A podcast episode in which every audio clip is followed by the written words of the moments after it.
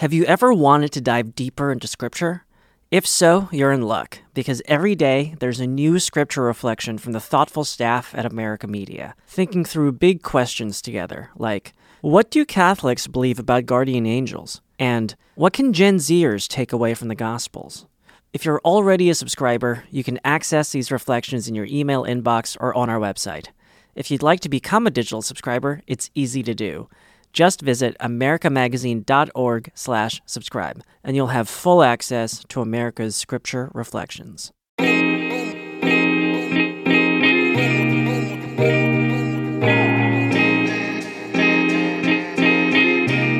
Hello, and welcome to Jesuitical, a podcast by the young, hip, and lay editors of America Media.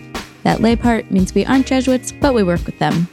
Join us each week for a smart Catholic take on faith, culture, and the news, often over drinks. I'm Ashley McKinless, and I'm joined by Zach Davis. And my wife is sick of watching basketball. well, I have been dreading this since Saturday when uh, my beloved University of Virginia Cavaliers got knocked out in the first round of the NCAA tournament by your wife's alma mater. yep, go Bobcats. so I'm just ready. I'm ready. I'm ready for all of the all the hate you can give me and I, on the other hand, am feeling 101 years young, like my good friend Sister Jean. Um, but that that's skipping ahead a little bit. So uh, it, it, suffice to say, it's it's it's good to be with you. Yes. No. And I I you know because I'm a big person, I am now rooting for the underdogs. That is Loyola Chicago, who did an amazing thing um, on Sunday when they took down pretty good team. appreciate it. Appreciate it. Um, but who are we talking to this week? Before we get to more, there's a little bit more basketball talk yeah. coming. I'm so sorry, everyone. Uh, this week we are talking to Father Casey Cole. Father Cole is a Franciscan priest and the creator of an extremely popular blog and YouTube channel called Breaking the Habit. That's right. And Father Casey really has an impressive uh, ministry where he is making videos that are that are both very engaging. They're they're they're well made, but they also the, the, way he approaches topics are are really inviting, both for people who are you know Catholic and looking for some some Catholic approaches to things. Um, but he's also got this audience that reaches far beyond that. So we talk a little bit to Father Casey about his general approach to doing ministry on the internet, um, especially as a younger vowed religious in today's world. Yeah. So if the toxicity of some of what you find on Catholic YouTube and Twitter has has turned you off, uh, you definitely want to stick around for this conversation and check out his YouTube channel, Breaking the Habit. But first, we have a few words about our sponsor this week. Ashley, did you know that some of the world's first written records weren't love poems or epic tales, but they were basically just receipts from merchants who wanted to keep track of how much they'd sold? I did not know that, but as the daughter of two accountants, that makes sense. It's an essential service. Well, and the, you know, it, it's funny because the, it's crazy how these things tell so much about the world that people lived in in the time that things like the Bible were composed, and um, that's just one of a few fascinating facts that we've learned since watching the history and archaeology of the Bible, available now on the Great Courses Plus. And this course is brought to you by the professor Jean Pierre Isbouts, who is a National Geographic historian and an award winning filmmaker and author. So you can tell from that biography that he's an engaging, excellent speaker, um, and he gives a, a balanced view of, of the, the history and archaeology of the Bible. No, and this was really great because I, I, I did a theology degree at Loyola Chicago, and, and some of my favorite classes were some of these like theology adjacent things, right? Where you're learning sort of about the way that I don't know, the quote unquote, the real world interacts with some of these headier topics. And this was just a perfect uh, entree into that. And I don't know, it makes me remember how much I, I love learning and getting really deep into some of this stuff. Uh, and, and, with the Great Courses Plus, there's so many opportunities to do that, whether you're a theology nerd or not, you know, whether you're looking to speak a new language, you, you want to learn how to play chess, maybe you want to get into wine or, or, or beer, or maybe even bread baking. That's all available and so much more. And great news for our listeners. Yes, if you want to try the Great Courses Plus for yourself and get a free month of unlimited access, sign up at thegreatcoursesplus.com slash jesuitical. That's thegreatcoursesplus.com slash jesuitical. Sign up and get a free month of unlimited access. And now we've got Signs of the Times, the part of our show where we sift through the Catholic news of the week so you don't have to.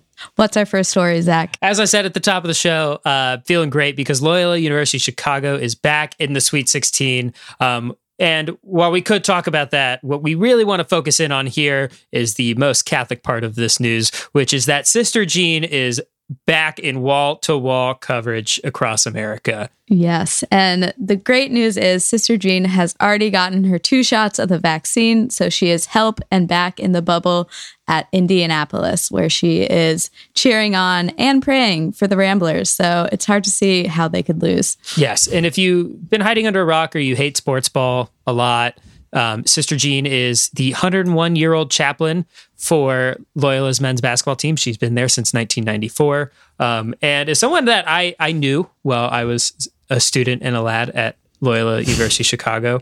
She really is just a wonderful person. She gets a lot of coverage for her um, being this like very cute old nun, but she really is just like a true minister of the gospel. And I don't think people see that side of her enough. Um, like when I was there, she would invite me and students over to her apartment for like a weekly prayer night, and she was passing out student papers to students waiting for the for the bus. I mean, she was everywhere, it, it, well into her nineties. Yes, and while I have no doubt that she is a very holy woman, that does not mean she is not picking teams in this tournament, which you can tell from her pregame prayer before Loyola upset the number one seed Illinois. Zach, I will let you share her words. As we play the Fighting Illinois, we ask for special help to overcome this team and get a great win.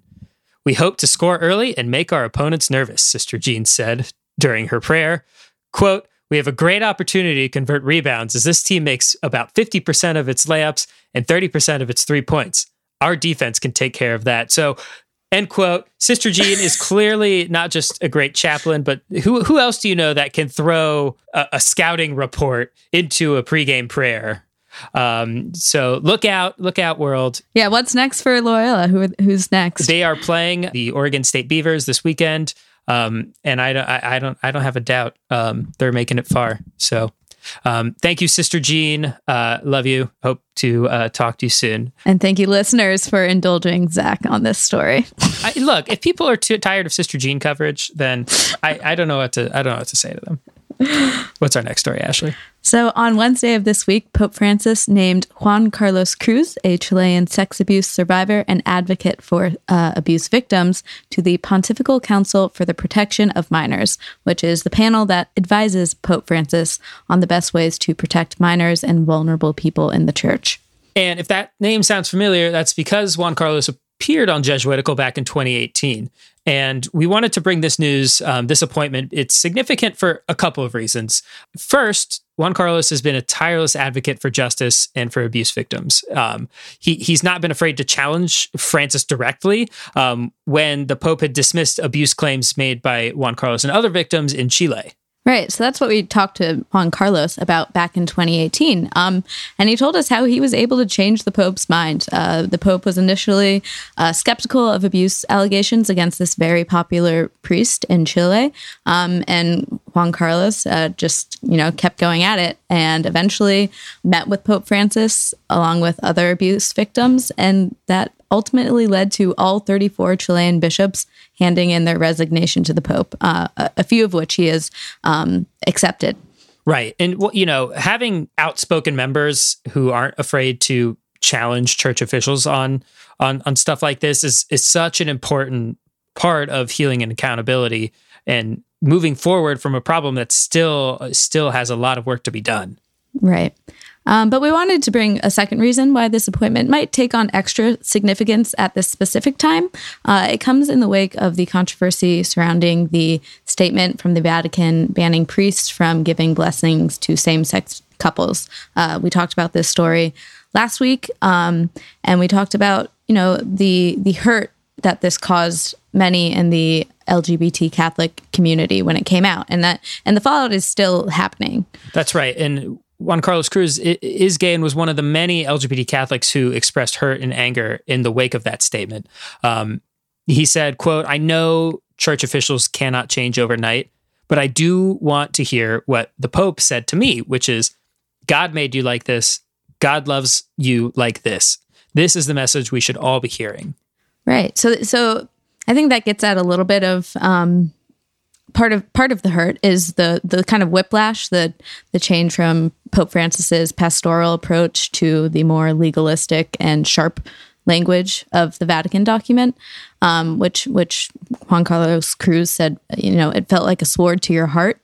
Um, so I think you know this appointment does not.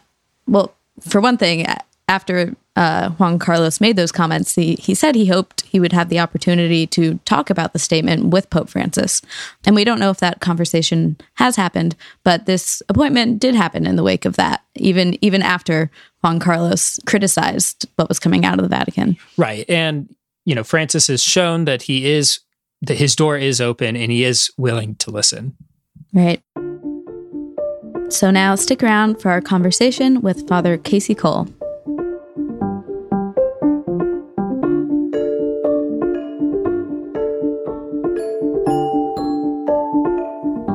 Joining us from Macon, Georgia is Father Casey Cole. Father Casey is a Franciscan priest and the creator of the extremely popular blog and YouTube channel Breaking the Habit. Welcome to Jesuitical, Father. Thanks for having me. Thanks for being here. It's such a treat to have someone on video. I know we're, we're so used to doing audio only Oh, that sure. uh, yeah no this it's, it's it is a, it is a fun treat. Um, I don't think I'm made for YouTube. My people tell me I have a voice for radio, which We all have But different I- talents. Yeah, I think that a face for radio. a face for radio. Yeah, that's right. That's what I meant. Not a voice for radio. Um, I want to start uh, just sort of grounding us in the moment where we're at. Um, you've been ordained a priest in a pandemic longer than you were a priest pre-pandemic. Is that correct? yeah, I was ordained a priest in June of 2019. So I had uh, almost a year, maybe nine months as a quote unquote normal priest. And the rest has been more or less on lockdown. What is this past year um, so early on? Because I mean, I, I talk about with my wife sometimes. Um, our first year of marriage was also um, basically the entire pandemic. I'm wondering what this year of uh, has taught you about your own ministry as a priest.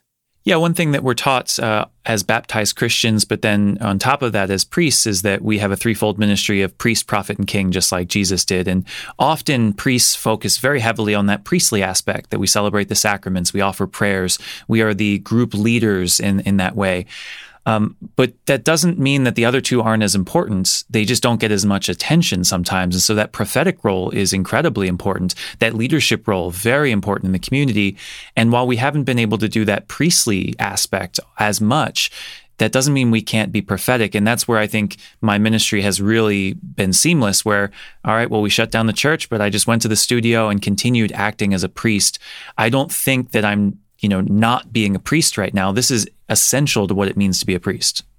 Well, and I feel like you had a leg up on other other capital Sure. P priests. When the um, studio is beca- already in place, that helps. Yeah. Um, did you find yourself like fielding lots of questions from uh, brother friars or other people in ministry about how to do this well? yeah, the difficulty is I have a bit of expertise in a very small window of knowledge. Um, and so when people started asking me how to set up churches with cameras and microphones, I had no idea. It's a different sort of technology. I've never done a live stream before. So the things that people wanted to do, I had to learn myself. But yeah, there were definitely some basic things of here's how you set up a light. You probably want to buy a cheap microphone if you're going to do something in your office. Uh, but yeah, people look to me uh, almost immediately. Well, and I think that the the technical is almost the wrong thing to ask someone Sure. like you in a certain sense, right? What what do you think is like the fundamental, I guess, mission thing that people don't understand about online ministry when be translating it from in-person ministry? Yeah, I don't know if I could give a, a fundamental thing. I think it requires a lot of patience, um, and it requires you to kind of think a little differently. That's especially when you work on YouTube, but I imagine all the the platforms is it's not necessarily the content that is going to drive viewership. And I know that's really hard for people to get because you just think, well, if I make great videos, people will watch them. But that's often not the case. You have to, in some ways, game the system. You have to understand how the system works. And so people don't realize that about 80% of your views come from YouTube suggesting it to people.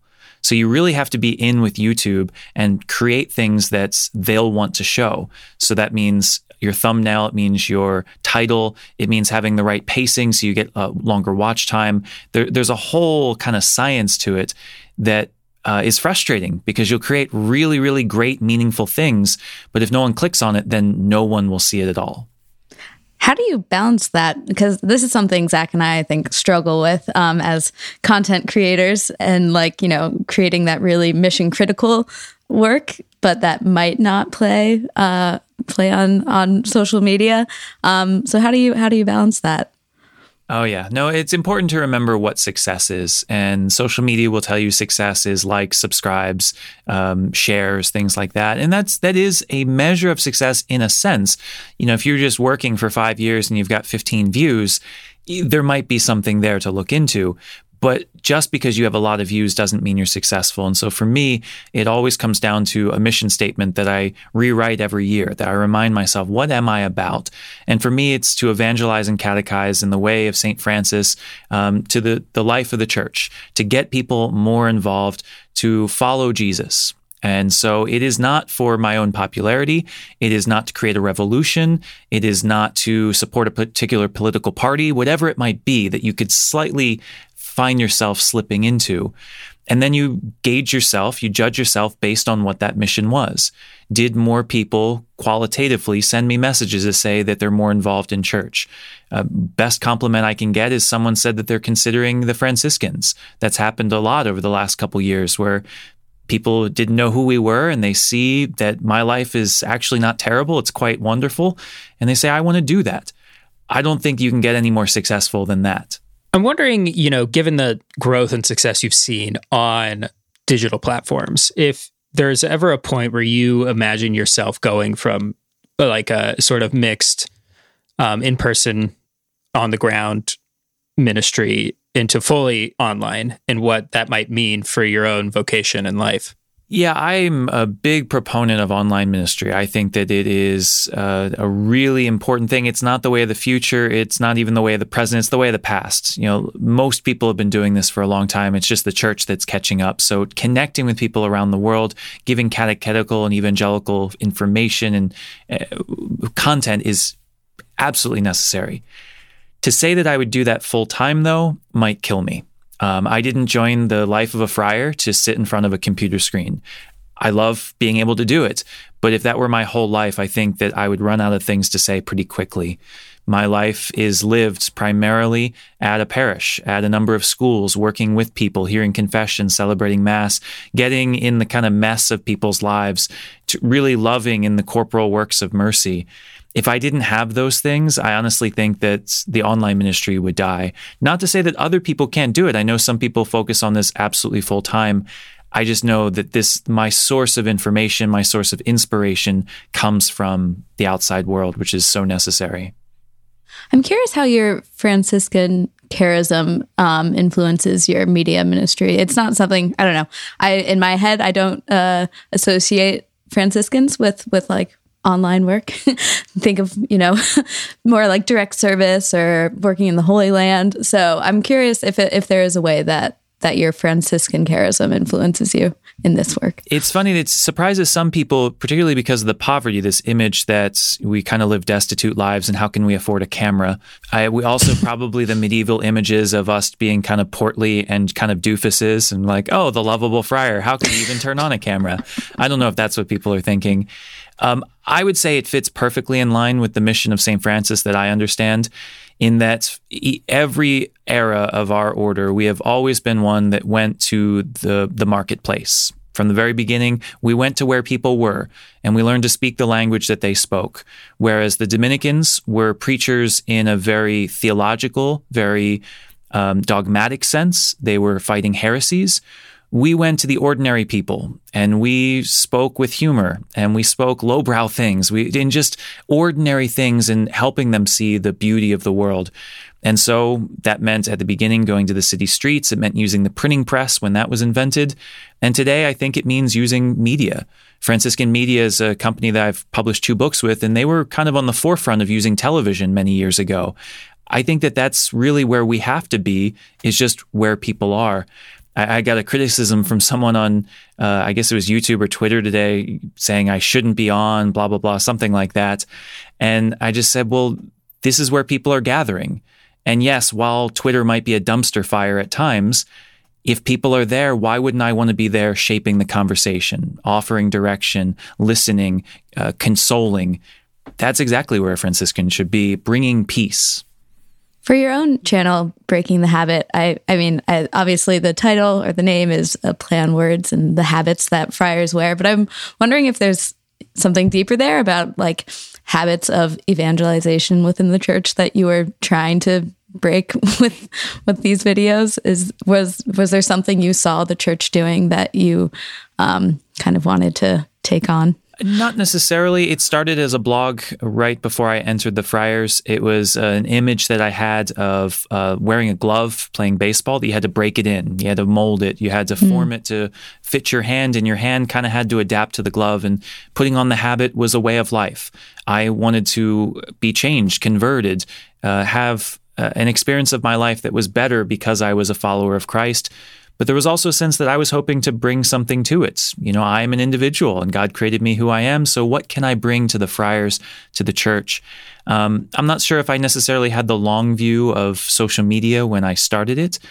Um, but I do think what I bring to social media is that putting on a new way of life something I talk about in a lot of the videos is it's it's not so much what you say, but how you say it. That old cliche. It's not necessarily the truths that you profess, but it's how you engage with your enemy. It's the example that you live. And I think that that is so fundamentally lost in some some places on social media where we get into dogmatic battles and say you're wrong, you're an idiot, you're a heretic. Well, if the gospel that we're professing, if the truth that we believe in is love, and you fail to use love in your life and in your words, well, then you're kind of undermining yourself in your very speech. Um, so I, I, do think it's connected to that, where it has to be that way of life first. You can't have anything to say unless you live it. Why do you think that is the fundamental approach or, or disposition of a lot of Catholics that go online is to basically argue about some like doctrine dogma who's a heretic who's not one it's it's a fundamental like i need to go on and like either police or convince or, or, or be challenged even people who have an open mind are really going on there to try and engage in, in a very intellectual level with some of this stuff yeah, I'm sure there's a lot of reasons. I'm going to throw one out there that uh, I've experienced a lot in the last eight years, which is that I honestly think people want an enemy.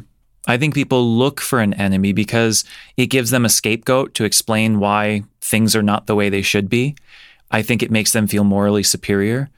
Um, and so that's why I think that we see online so many people sharing things that are absolutely ridiculous. That if you were to step back, no one would believe this stuff. You think some of the political ads, you think some of the things attacking our church, people share them because it has a little bit of confirmation bias to it.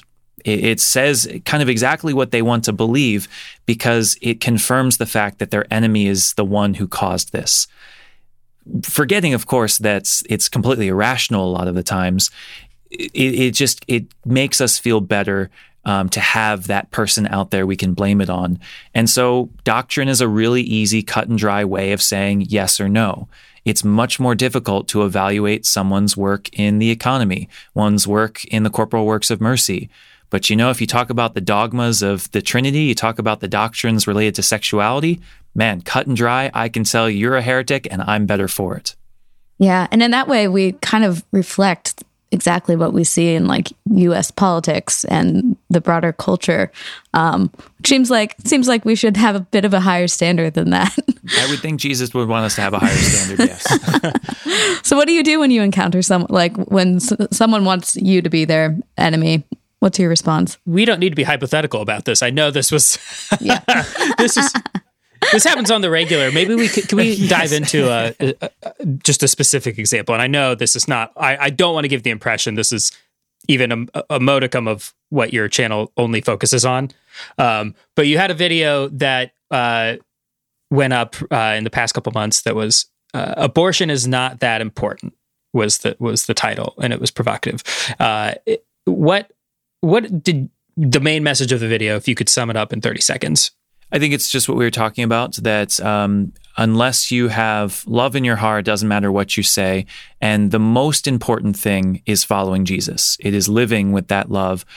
And so, if you uh, are against abortion, but you do so by judging and condemning your enemy, by burning down an abortion center, by attacking people, whatever it might be, then you're losing your soul.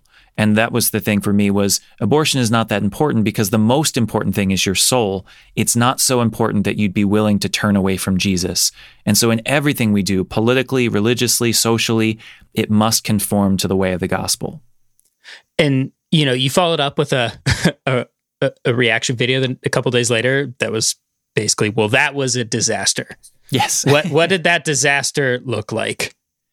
Unfortunately, the the provocative nature of the title was uh, all that many people saw. I wouldn't say most. Uh, the vast majority, I still had seventy five percent of people liked the video, but a good portion of the people saw the video and thought that I was supporting abortion. Um, it's a really difficult one to respond to because the very first line of the video says that abortion is bad.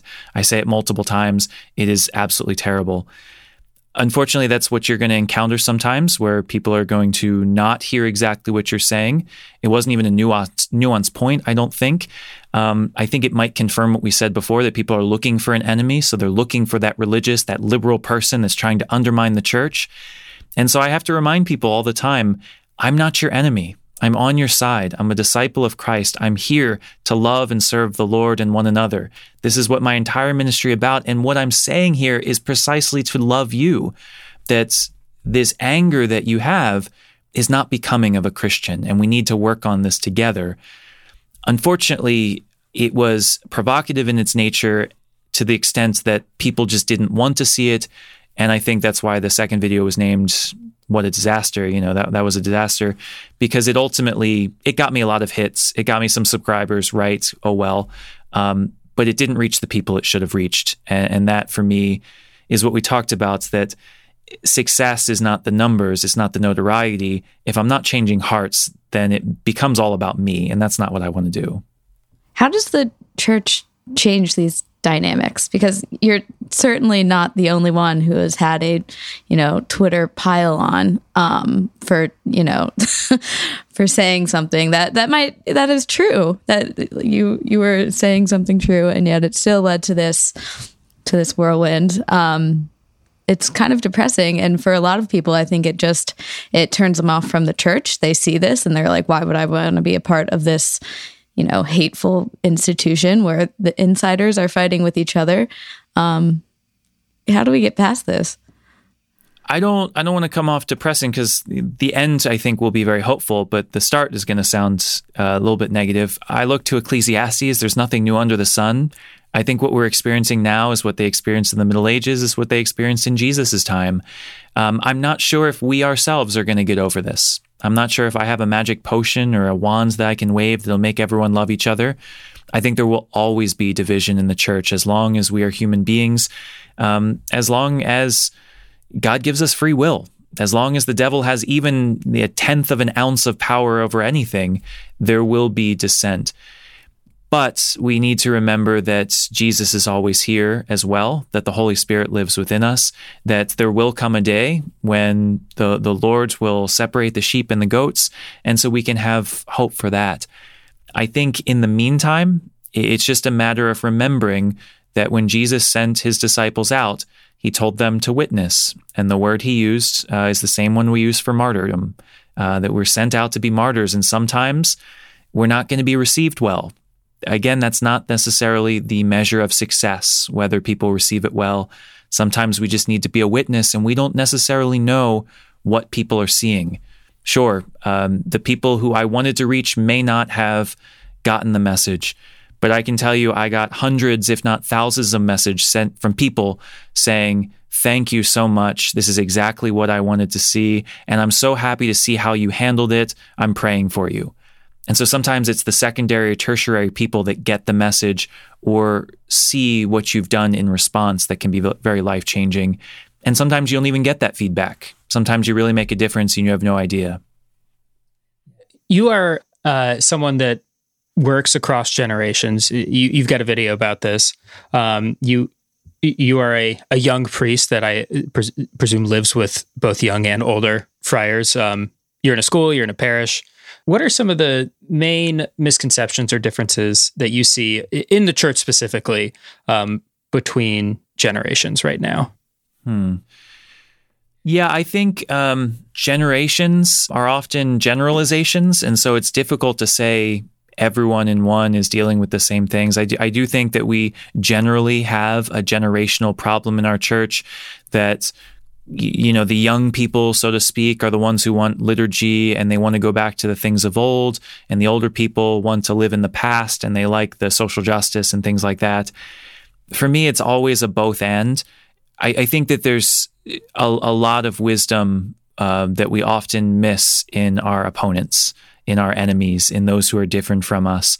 And it's certainly a problem in our church that we are in either or so often, um, and that we're so not Catholic. I mean, it's such a, a, crazy thing to be Catholic and to say that it means one thing. Catholic means universal. And so I always try to encourage people whenever they give opinions is it's often yes. Yeah, I, I, think that the the Latin Mass has a place in our church, and I think that uh, the the the Novus Ordo, the Ordinary Form, has a place in our church, and I think that social justice has a place in our church, and there's so many wonderful facets that we can get from this. The only time that I really push back is when people become exclusive, when they say that one form is the only form, or that certain ways of living in the world are absolutely unacceptable. I, I, think that our church is bigger than that, and that's often where our generational problems come from: is our inability to see what others are thinking. Um, I can give you an example uh, very close to me, which is the habit. Yeah, it's what I named the the brand after, breaking in the habit. For me, the habit is an incredibly important uh, symbol of evangelization.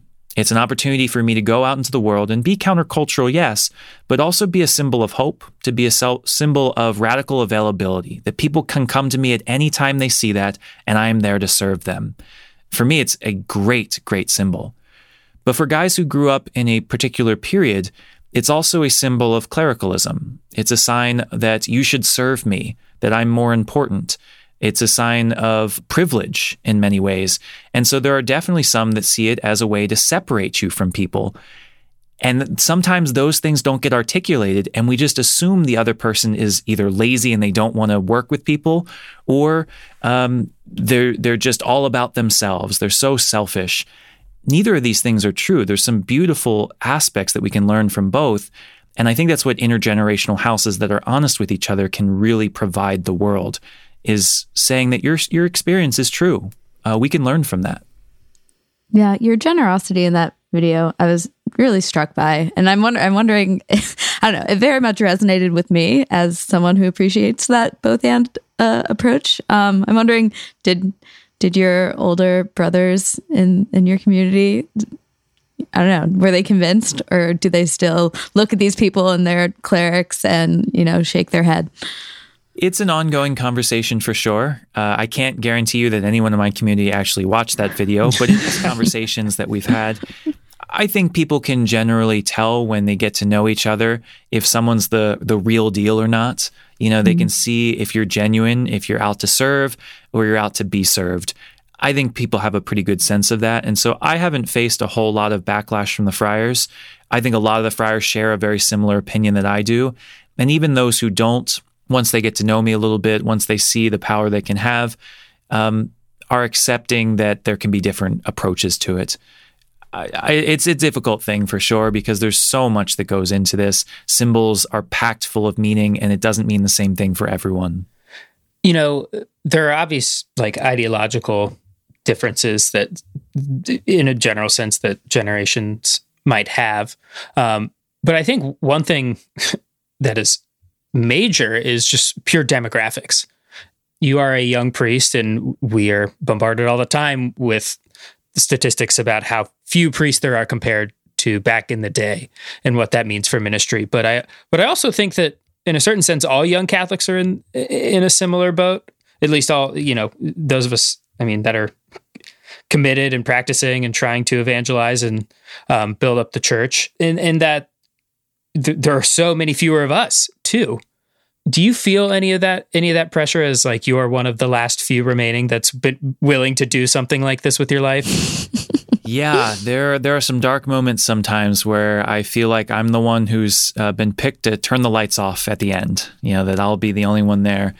It is um, depressing at times, but I also think honestly it is one of the main motivators for what I do.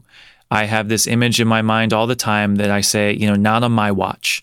This is not going to be my fault. I'm going to do everything I possibly can to make sure that there will be people that come after me. And honestly, that's where breaking in the habit started with the blog. And then the first couple of videos were always kind of vocationally motivated. They, they would talk about what my life was like, trying to attract new people. I think it's been successful in that regard. There are a few friars that have joined specifically because of the ministry, um, and many others who have been aided because of it. I don't think that we're at the end. I do think that religious orders go through cycles, and uh, we are certainly at the latter end of that cycle.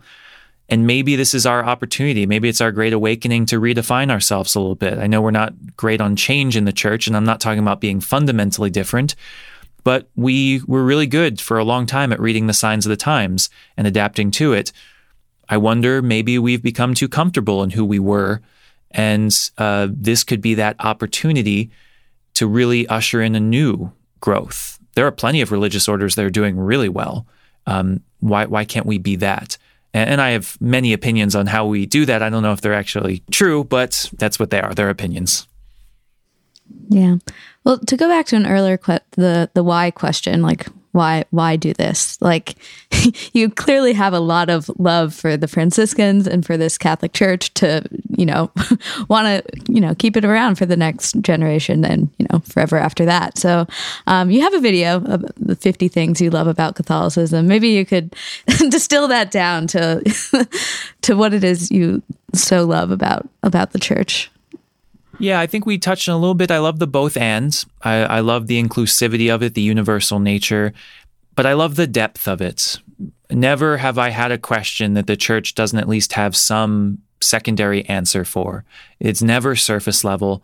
I'm always amazed when I have a question of morality, a question of theology, and I can find reams and reams and reams of paper on it, that there have been theologians for centuries talking about it.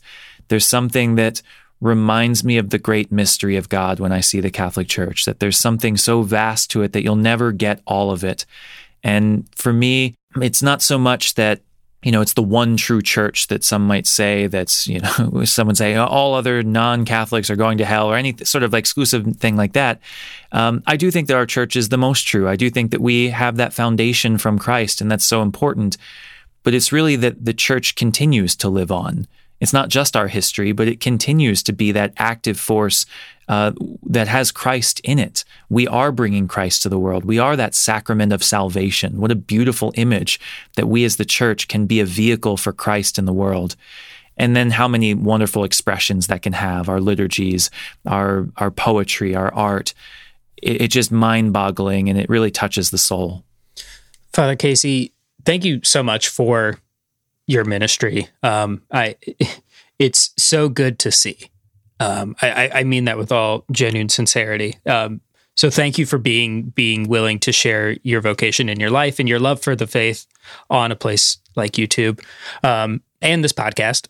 we have one final question for you. Um, we ask all our guests this: If you could canonize one person, living or dead, Catholic or not, fictional or real, who would it be and why? Franciscan or Jesuit also is a proper distinction. Sure, sure, sure. Um, yeah, we've we've got enough Franciscans. I don't know if we need any more. We're starting to get a little. Our humility is fading. You know, we've got too many. Um, for the longest time, it was Oscar Romero. I was a big uh, proponent of his since I learned about him in college. He has just always been my favorite saint, even before he's saint. I guess maybe I need a new because mm-hmm. um, gosh, I wish C.S. Lewis was a Catholic. Can we canonize a non-Catholic? Yeah, that's yeah, that's in the rules of this show anyway. Okay, great. Yeah, no, he has always been an, an inspiration. I would say Dorothy Day, but I know that would just annoy her because she never wanted to be a saint. but you know, if I could convince her that's okay, I'd pick her as well. All right. Well, well, we're gonna mark you down for C.S. Lewis because Do- Dorothy Day's got a lot of votes on the show already. I assume so. Yeah, no, C.S. Lewis major influence in my life. Is there a favorite uh, C.S. Lewis work of yours? people love uh, mere, mere Christianity. I think it's fine. I don't love it. For me, Screwtape Letters, fantastic, and The Great Divorce, uh, incredible. Amen. All right. Well, the blog and the YouTube channel is Breaking the Habit. Uh, it's very easy to find. Um, Father Casey, thanks so much for joining us today. My pleasure. Thanks for having me.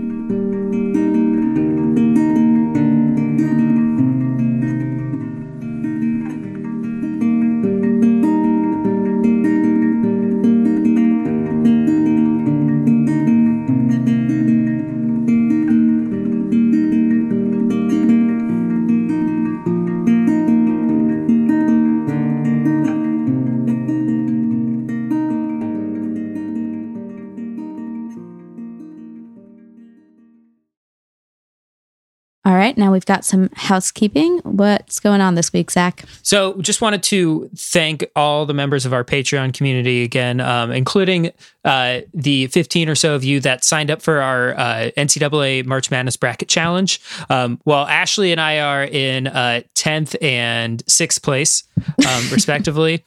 There are some pretty talented people in, in this group who uh, I'm just going to read off a couple of the top three. Um, Ray Walton's got um, he's in the top 99th percentile of all brackets everywhere. Um, oh he's gosh. in first, and Nick Frega is right behind him um, in the 97th percentile. And um, someone who professes not to know a lot about sports themselves, Tish Oxenreiter, um, she's she's holding her own with third place.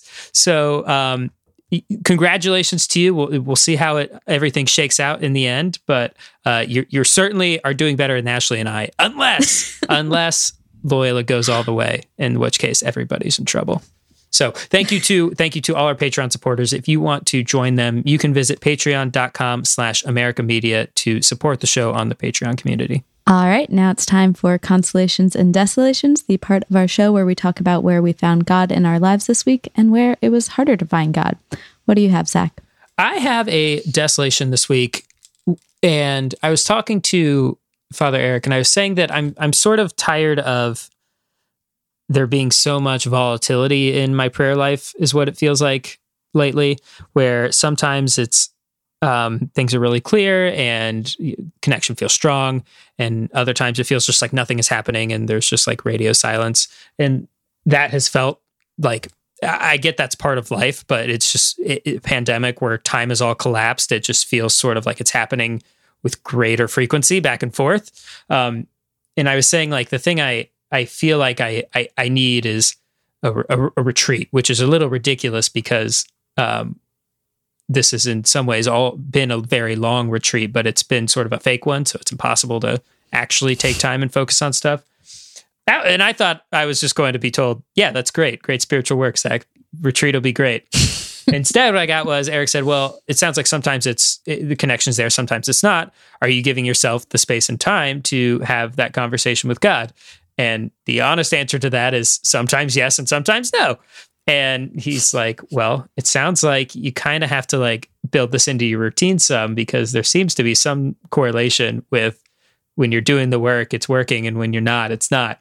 which is of course the answer I did not want to hear. I was very happy to blame this on lack of lack of vacation or time or space or retreat. And it's much easier to say, yes, I'll go on a retreat when all this is done.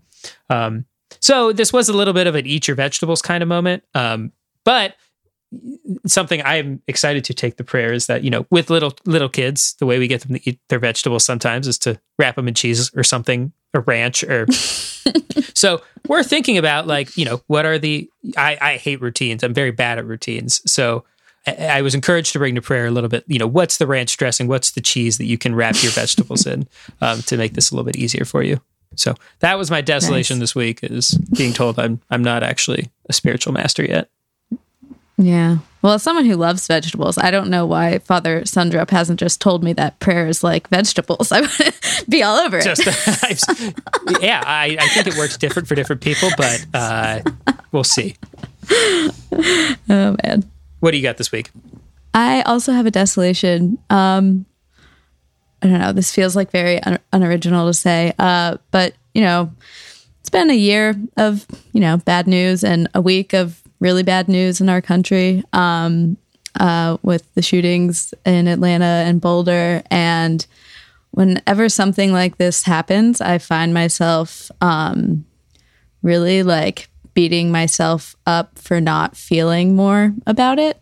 Um, like there have been times in my life where I feel like, you know, tragedy in other people's lives has actually like deeply affected me and made, you know, like I really feel it. And then there are times where it's just like, there's nothing. And then the voice I sit with in those times is the evil spirit saying, like, you're a terrible, unloving person. You don't care about this news. Like, why isn't this affecting you?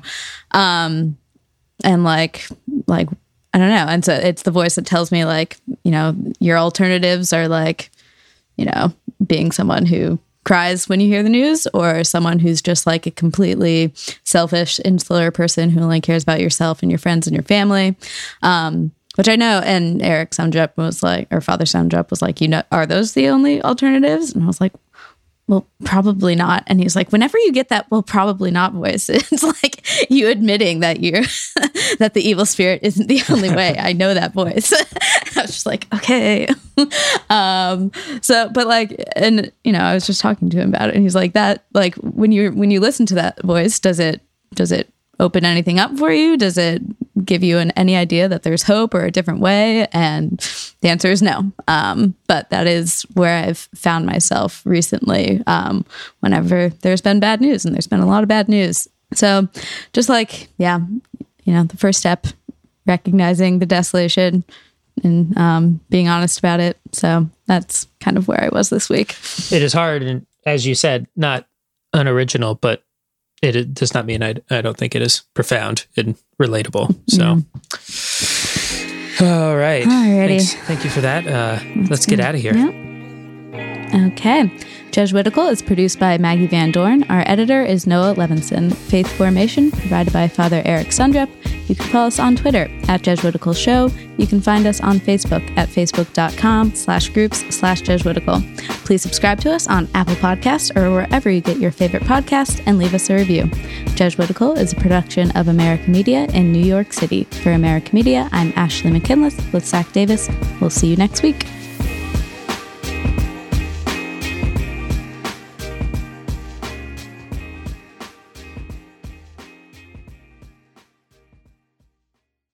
Have you ever wanted to dive deeper into Scripture? If so, you're in luck, because every day there's a new Scripture reflection from the thoughtful staff at America Media, thinking through big questions together, like what do Catholics believe about guardian angels? And what can Gen Zers take away from the Gospels? If you're already a subscriber, you can access these reflections in your email inbox or on our website. If you'd like to become a digital subscriber, it's easy to do. Just visit americamagazine.org slash subscribe, and you'll have full access to America's Scripture Reflections.